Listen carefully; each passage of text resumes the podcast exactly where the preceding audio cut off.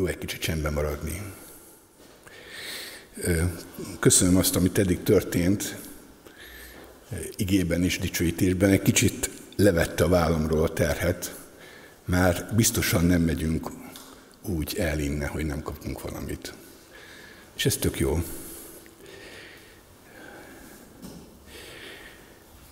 Sámuel arra kért, hogy a jövő heti szabadító szolgálat alkalmat vezessen fel, készítsem elő, hangoljunk rá. Hát pontosan nem tudom, de valami ilyesmi volt a feladat.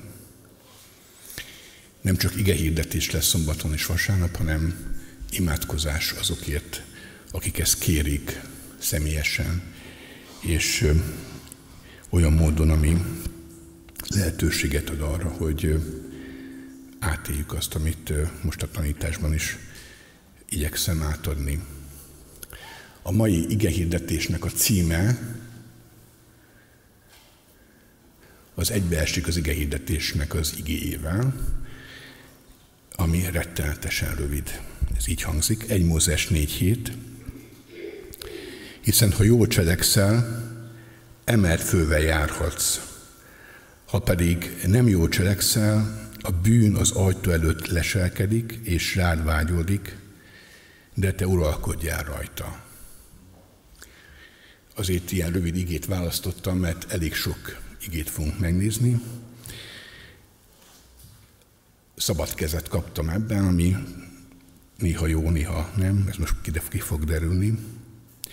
Ami biztos, biztos állíthatom nektek, hogy átgondolva, amit így össze, összejött ma reggelre, hogy nem fogok újat mondani nektek. És gondolkodtam rajta, hogy baj-e, hogy nem fogok újat mondani, és arra jutottam, hogy nem baj, mert az ige hirdetésnek az elsődleges célja nem az, hogy újat mondjon. Az ige hirdetésnek a célja az, minden esetben, hogy változást hozzon létre a mi szívünkben és a mi cselekedeteinkben. A római levél 12. fejezetének első két versét olvasom. Az Isten irgalmára kélek tehát titeket, testvéreim, hogy okos Isten tiszteletként szálljátok oda testeteket élő és szent áldozatul, amely tetszik az Istennek, és ne igazodjatok-e világhoz, hanem változzatok meg értelmetek megújulásával, hogy megítélhessétek, mi az Isten akarata, mi az, ami jó, ami neki tetsző és tökéletes. Újra mondom, változzatok meg. Minden ige hirdetésnek ez a célja, és lehet, hogy egy igét hallottál már százszor, és százegyére elindul a változás. És érdemes végig gondolnod az életedet, akár most nem fogok időt hagyni erre, de azért közben lehet, hogy tudod vagy otthon, hogy az elmúlt öt évben, vagy az elmúlt egy évben ezen az úton, amiről Róma 12.1.2 szól, amit úgy is mondhatnánk, hogy a megszentelődésnek az útja, történtek-e változások? Mennyivel vagy más most, mint egy év ezelőtt, vagy öt év ezelőtt? Ez mindenkinek a saját felelőssége, ezt végig gondolni, és az is a saját felelőssége mindenkinek, hogy ma a szíve nyitott-e arra, hogy Isten tudjon munkálni. A felelősség a tiéd. Persze az enyém is, de azt majd rajtam kéri számon Isten, a felkészültségemet, az imáimat. De az, hogy az Isten igéje, amely élő és ható, és lehatol egészen a lélek és a szellem szétválásáig, hogy az ige téged változtat el, az itt egyedül te vagy a felelős, és bármilyen elhárításra ennek zsákutcás történet. Vannak a Bibliában nagy hárítók, például Ádám, vagy Káin, akiről az ige szólt, aki később azt mondta, azt kérdezte tőle Jézus, vagy Isten, hogy, hogy hol van a te testvéred, és akkor Káin azt mondja, hogy hogy felelős vagyok én a testvéremért hárított. Vagy nagy hárító Júdás. Szóval a nagy hárításoknak mindig tragikus vége van. Erről azért én könnyebben beszélek, mint cselekszem, ezért nekem sokat kell imádkozni, hogy ne legyek hárító otthon a hétköznapi dolgokban például. Na most, hogy, hogy Júdást így felhoztam példának, nem véletlen, mert mai témát Júdáson keresztül szeretném megközelíteni. Hát erről elég keveset szoktunk Júdásról tanítani, nem nagyon szeretjük, nem jó a marketingje, és ugye ez teljesen jogos természetesen. Júdásról az jut eszünkbe, hogy ő az áruló, joggal. Még egy mondóka is született erről, amit én most itt nem mondok el a komolyság jegyében, gyerekmondóka, de talán Júdás a legismertebb tanítvány a nem hívő körében. Jobban, mint Péter. Az, hogy Péter miről híres, a nem hívők nem biztos, hogy tudják, arról, hogy Júdás miről híres, azt felteltően igen. Na hát, amiről ő híres, ezzel kezdeném, Lukács 22.3.4 alapján, akkor bement a sátán Júdásba, akit Iskáriotesnek neveztek, és egyike volt a tizenkettőnek. Elment, és megbeszélte a főpapokkal és a templom ősség parancsnokával, hogyan adja őt a kezükre. Tehát Júdás elárulta Jézust. Egy nagyon érdekes út, hogy mi vezet idáig.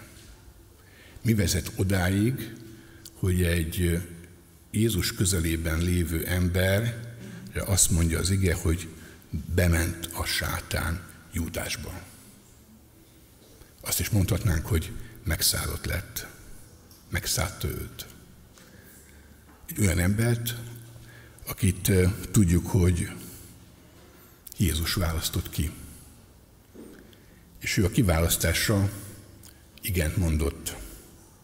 Ráadásul olyan szolgálata volt, vagy posztja volt, ami egy nagyon belsőséges, bizalmi poszt volt. Ő volt a pénztáros a csapatnak.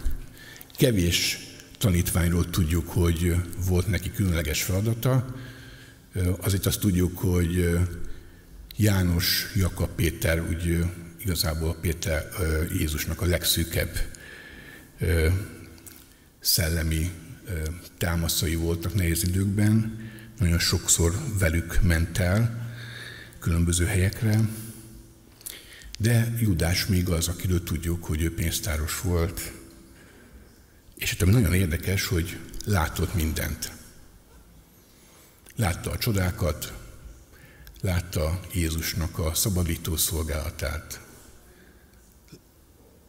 Jézus többször kijelentette magáról, hogy ő kicsoda, és ennek ellenére Jézus ezt a Judás ezt a pályát futotta be. Hát ennek lépései voltak. Az első lépés, azt gondolom, egy kicsit ilyen szabadon, hogy jöhetett a kísértés. Azt azért nagyon kell tudnunk, hogy a kísértés a sátának a támadása, vagy a saját gondolatainknak a támadása az egyetlen hívőt sem kerüli el. Júdás sem. És a sátán ott támad, ami a leggyengébb pontunk, vagy leggyengébb pontjaink. És hát itt hívnám a figyelmet arra, ami nagyon fontos, az önmagunknak a jól ismerete, ami arról szól, hogy mi a te gyenge pontod? Miben vagy kísérthető? Mindenkinek más. Nekem a gyenge pontom a testem és az ezzel kapcsolatos veszteségeim. És ebből lehet az, hogy olyan hazugságok és rossz gondolatok támadnak a fejembe, ami utat nyithat a sátának, ha nem vigyázom. Ezért tehát nekem el oda, oda kell figyelnem, főleg imádságban, hogyha nem megy, akkor segítségkérésben. De ez nagyon fontos. Az első dolog, amit nagyon el kell raknod magadba, hogy tudnod kell magadról, hogy neked mi a gyenge pontod. Mert ami a gyenge pontod, ott ezerszeresen oda kell figyelned. Lehet, hogy neked is a pénz, lehet, hogy a hatalom, lehet, hogy a szerelem, vagy a szex. Te tudod, de mindenkinek van. Júdásnak az gyenge pontja a pénz volt. A második lépés, amit még szintén csak sejtek, de nyilván előfordult, amikor először elvett a erszényből. Már csak azért is, ha ezt tette, akkor valamikor megtörtént az először, ebben olyan nagyon nem tévedtetek. Ez még nem állapot volt, hanem elesés. Júdás elesett. Elkövette a bűnt. Ekkor még rengeteg lehetősége volt arra, hogy visszaforduljon. Rengeteg lehetősége volt az, hogy bűnbánatot tartson. De nem így történt, hanem elérkezett abba a pontba, amit viszont már teljesen világosan le is ír az ige, hogy Júdás a bűn állapotába került, azaz a bűn már nem bukás volt, hanem állapot, amit így ír az ige, amit majd később olvasok, hogy a bűn kiteljesedett az életében. János 12, 4, 6-ban így olvashatjuk az igét. Tanítványok közül az egyik, Júdás Iskáriótes, aki el akart őt árulni, így szólt, miért nem adták el inkább ezt a kenetet 300 dénárért, és miért nem juttatták az árát szegényeknek? Ez ott volt, amikor a Simon leprás házában Mária megkeni olajjal Jézust, és ráönti a kenetet, és így folytatódik az ige, de nem azért mondta ezt, mintha a szegényekre lett volna gondja, hanem azért, mert tolvaj volt, és a nála lévő eszényből elszerdegette, amit beletettek. Két szó is van, ami utal arra, hogy belekerült ebbe az állapotba. Az egyik a tolvaj jelző. A tolvaj jelzőt arra rakják rá, akikre, aki ezt teszi. És a másik szó pedig az, hogy elszedegette, ami azt jelenti, hogy rendszeressé vált. Az ördög nem csak sugalta, elhitette Júdással, hogy, hogy esetleg neki ez a pénz jár. Vagy éppen azt mondta, találgatok, hogy hát Máté sokkal többet elvett másoktól. Ez ahhoz képest csak fillérek. Nem tudom, de Júdás hazudott. Júdásnak hazudott az ördög, és most már nem csak hazudik, hanem megköti, megkötözte ezen a területen Júdást, és ez a terület áthatott minden másra. Nem tudott visszafordulni. Ezt Jézus egyébként látta, hogy Júdás nem tud visszafordulni. A János 6, 69-ben így olvashatjuk. Ezt mondják a tanítványok Jézusnak, és mi hisszük és tudjuk, hogy te vagy az Istennek szentje. Jézus így válaszolt nekik, nem én választottalak-e ki titeket, a tizenkettőt. Egy közületek mégis ördög. Júdás Iskáriotesre, Simon fiára mondta ezt, mert ezt akart őt elárulni, pedig egy volt a tizenkettő között. Tehát Júdás szívébe látott Jézus. És kijelenthetjük, és van ezt látni fogjuk, hogy nagyon érdekes, hogy Júdás nem azért lett áruló, mert rosszabb lett volna bármelyik tizenegy más tanítványnál, hanem azért vált árulóvá, mert Jézus nem lakott a szívében. Ha elolvassuk az igét, akkor láthatjuk, hogy Júdás soha nem szólítja Jézust Úrnak. Mindig azt mondja neki, hogy Mester. Nem mondja azt, hogy Úr. És ez egy féligasság. Az igazságnak a sokkal, de sokkal kisebb fele. Igen, Jézus magát is mesternek hívja.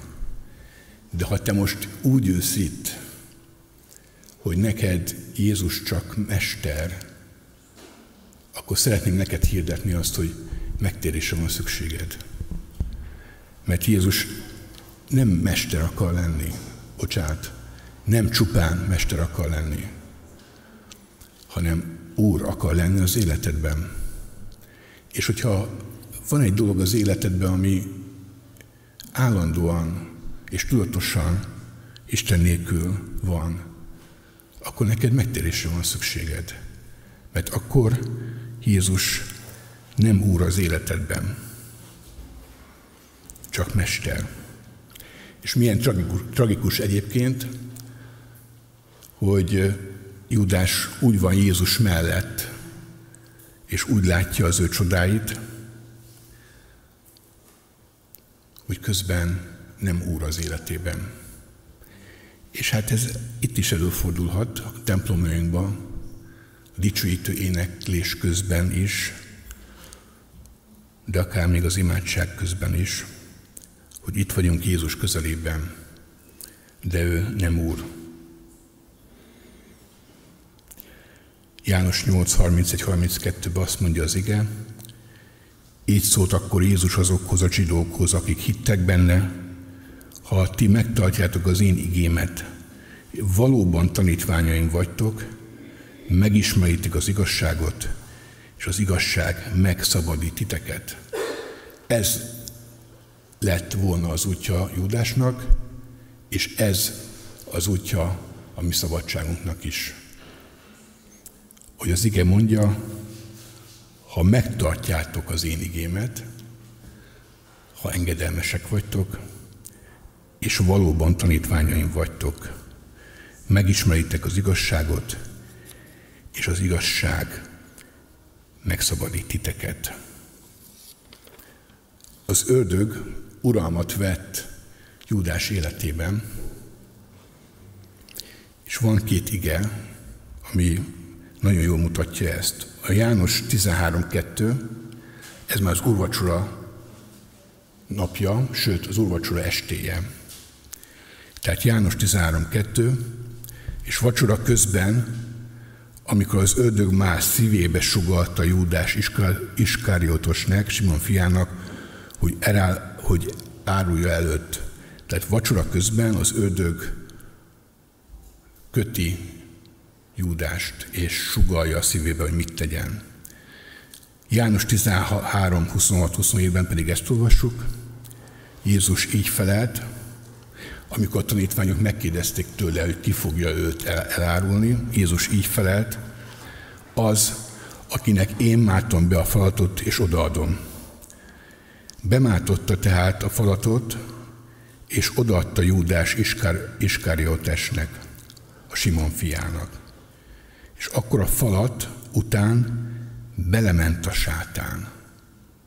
Jézus pedig így szólt hozzá, amit tenni szándékozol, tedd meg hamar. És ami ebben az egészben a meg, megdöbbentő, és én eddig ezt nem fedeztem fel, milyen jó, ha az embert felkérik ige hirdetésre, sok mindent fel tud fedezni, az az, hogy a kettő között egy minőségkülönbség történt. A sátán először csak, a csak idézőjebe persze, sugal, talán megköt, és amikor utat enged hozzá Júdás, vagy éppen mi, akkor, akkor ott a veszély az, hogy belemegy, megszállja. Meggyőződésem, hogy az az ember, akinek az Isten szívében van, az Úr Jézus az Úr, ott nem tudja megszállni. De ezért fontos az, hogy az életünk valóban az övé legyen. De Júdásnak, ahogy mondtam, csak mestere volt Jézus, és nem ura. És ami még megdöbbentőbb, hogy a kettő között egy csomó minden történik. Most nem olvasnám fel, mert ez egy egész fejezet. Úgyhogy csak higgyétek el nekem, de közben azért lehet ellenőrizni, a, hogyha olvassátok az igét.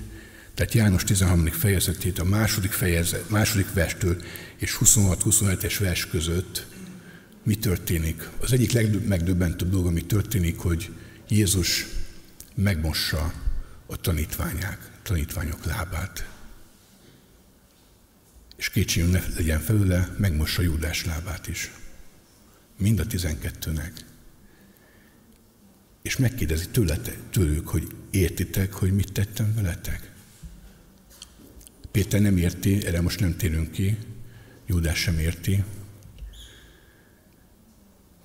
de Jézus szól Júdáshoz, hogy Júdás, én megmosom a lábodat. Gondolkodj el, vajon te is meg tud-e alázni, ahogy én megaláztam magam? Te is meg tud-e alázni magad? Aztán ebben a rövid szakaszban az történik még, hogy Jézus kijelenti, azt mondja, hogy ti azt mondjátok rám, hogy mester és úr vagyok, és Jézus mondja, hogy igazatok van, mert mester és úr vagyok. Kijelenti magát, hogy ő az úr. Szól ismét Júdáshoz, hogy én nem csak mester vagyok, hanem az urad, az urad is szeretnék lenni.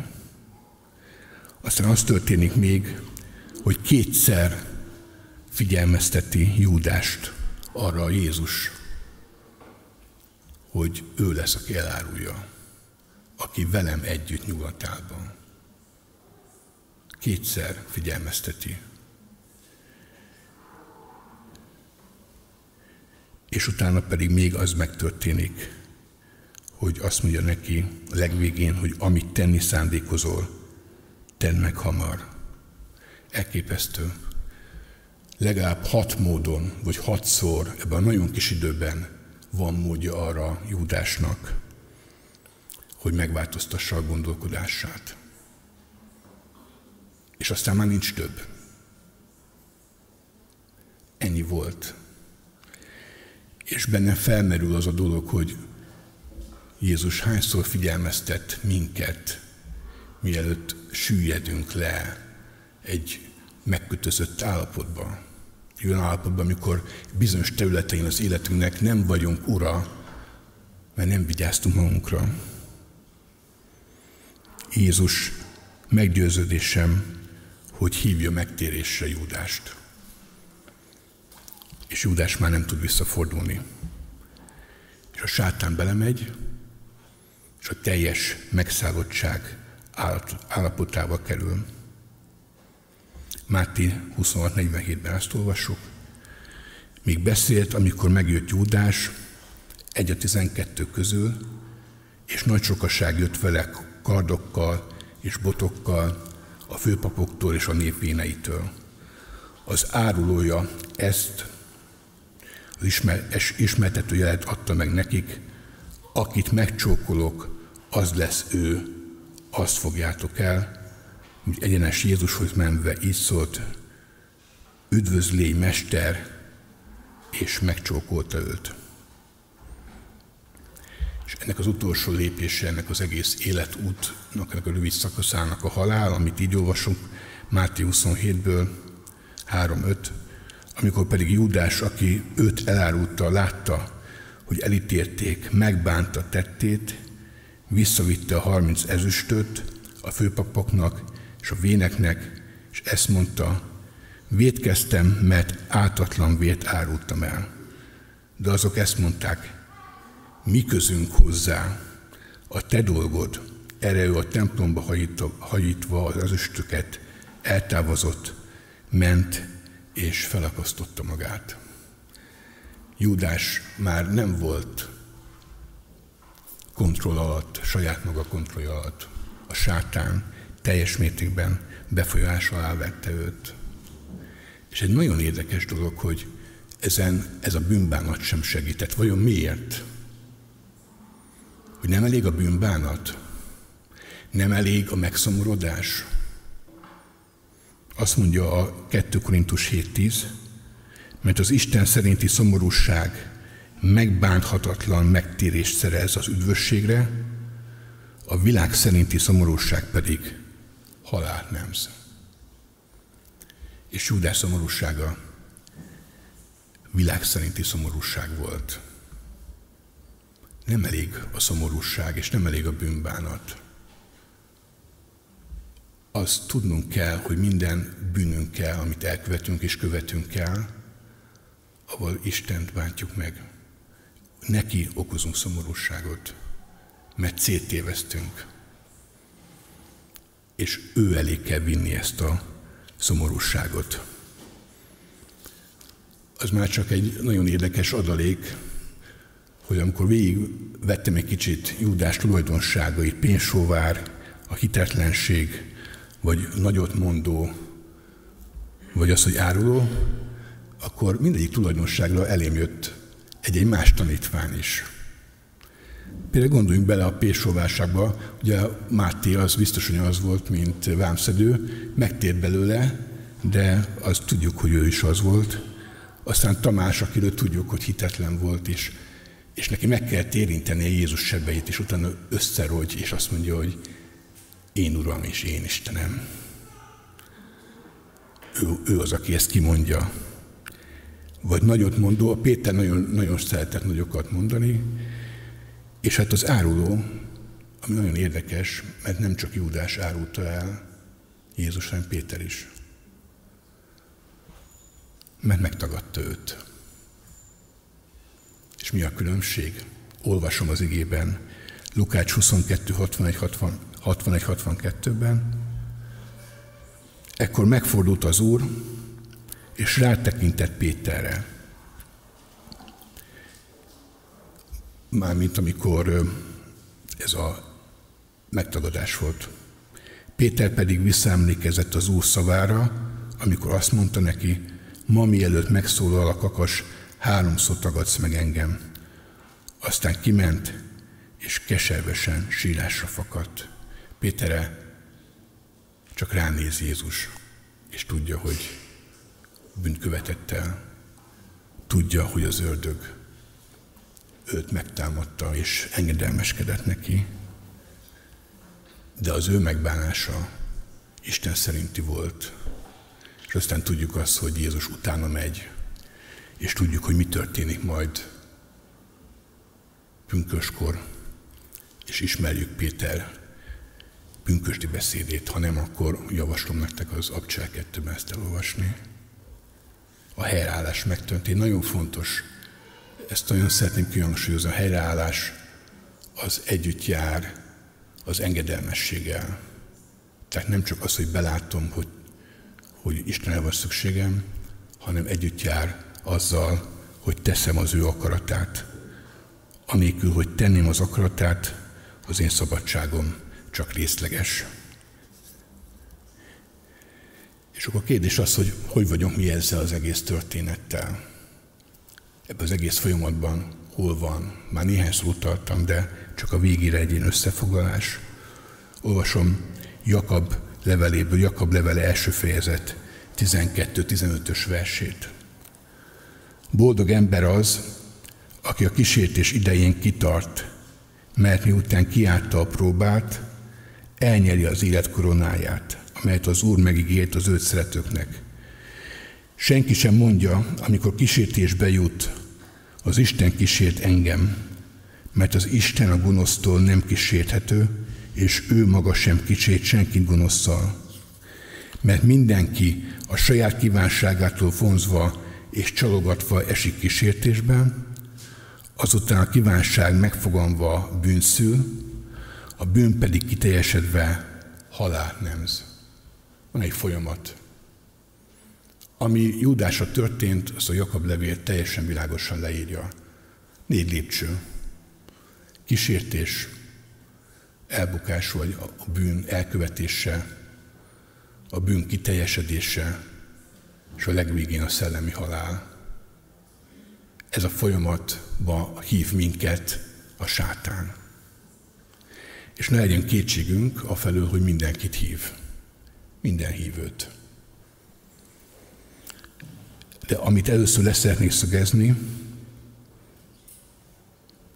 hogy nem vagyunk kiszolgáltatva ennek a folyamatnak. Mert van egy szabadítónk. Van egy név, amelyre minden név, mindenki, mennyei, földi, földalatti meghajol. Azt mondja 1 János 3.8-ban, azért jelent meg az Isten fia, hogy az ördög munkáit lerontsa. Azért jelent meg Jézus az, aki az ördög munkáit a mi életünkben le tudja rontani.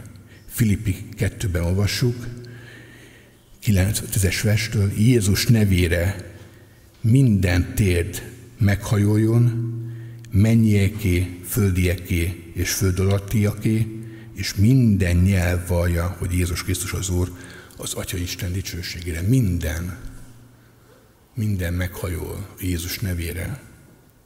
És végül, hogy miért Jézus az? Mert Jézus a teljes szeretet. Ő a teljes szeretet. Jézus szeretetében nincs hiányosság. És azt mondja az ige, hogy a szeretetben nincsen félelem, sőt a teljes szeretet kiűzi a félelmet, mert a félelem gyötrelemmel jár, aki pedig fél, nem lett teljessé a szeretetben. Mi szeressük őt, mert ő előbb szeretett minket. Egy János négyből olvastam az ígér. Jézus, Jézusnak a neve, a Jézussal való, Jézusról való igazság az, ami minket pajsként megvéd az ördög mesterkedésével szemben. De tudnunk kell, hogy mesterkedik, és tudjunk kell, hogy ez a mi harcunk, ez nem test és vér ellen van, hanem mennyei hatalmasságokkal szemben. És nekünk az igazságban kell kapaszkodnunk, bármelyik állapotban vagyunk most a négyből. Kísértés és elesés mindenkit elér. Azt mondja az 1 János 1.8.10, ha azt állítjuk, hogy nincs bűnünk, önmagukat vezetjük félre, és nincs bennünk az igazság. Ha megvalljuk bűneinket, ak- akkor mivel jó és igazságos, megbocsátja bűneinket, és minden igazságtalanságtól megtisztít minket. Így kell állnunk bűnt követünk el. Ezt mindenki maga látja, hogy hol, mikor, miben. Amikor ezt tesszük, a sátán támadása nyilvánvaló lesz az életünkben. De hál' Istennek, hogy Jézus Krisztus az, aki meg tud védeni. Azt mondja az ige, engedelmeskedjetek azért Istennek, de álljatok el az ördögnek, és elfut tőletek. A mi részünk ez engedelmeskedni Istennek, és ellenállni az ördögnek. Megvallani Jézus nevét. Segítségül hívni Jézust ezekben a helyzetekben.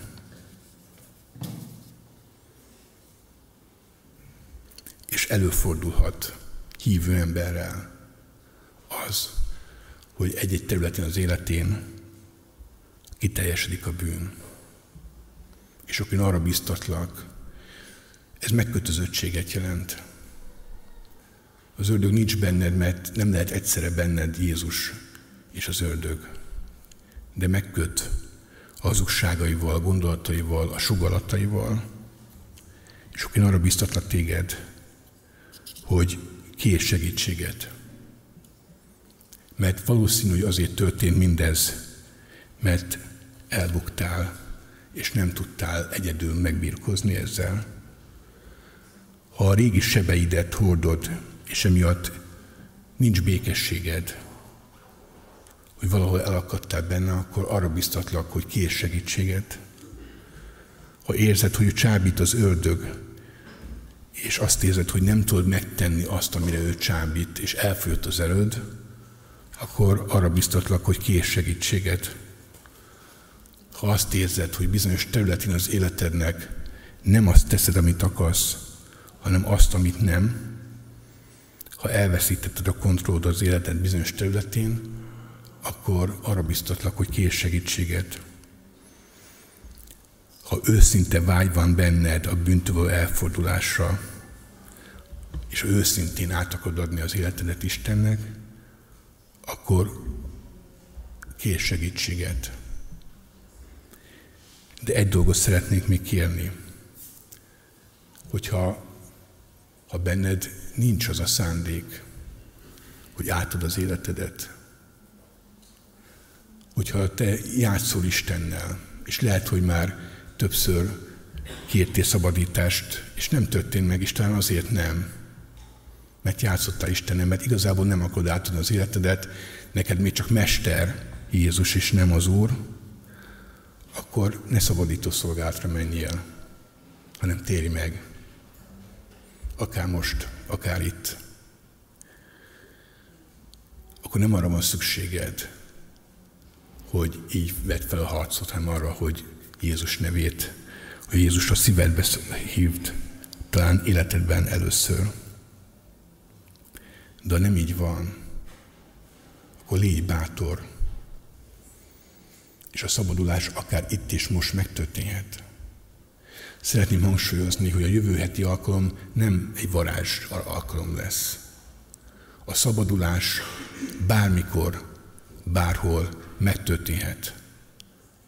Imádsággal, egy vezetővel, vagy egy emberrel, akinek ez az ajándéka megvan és van bizalmat felé. Bármikor, bárhol megtörténhet.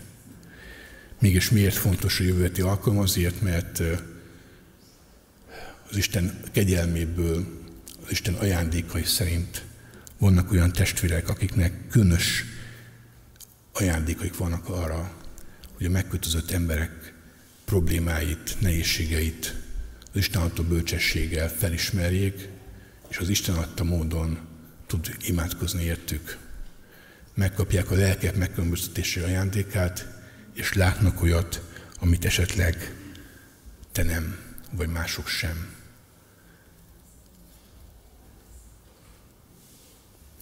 Azt kívánom magunknak, hogy Isten adjon erőt, józanságot és szeretetet mindannyiunknak, hogy jó döntéseket hozzunk.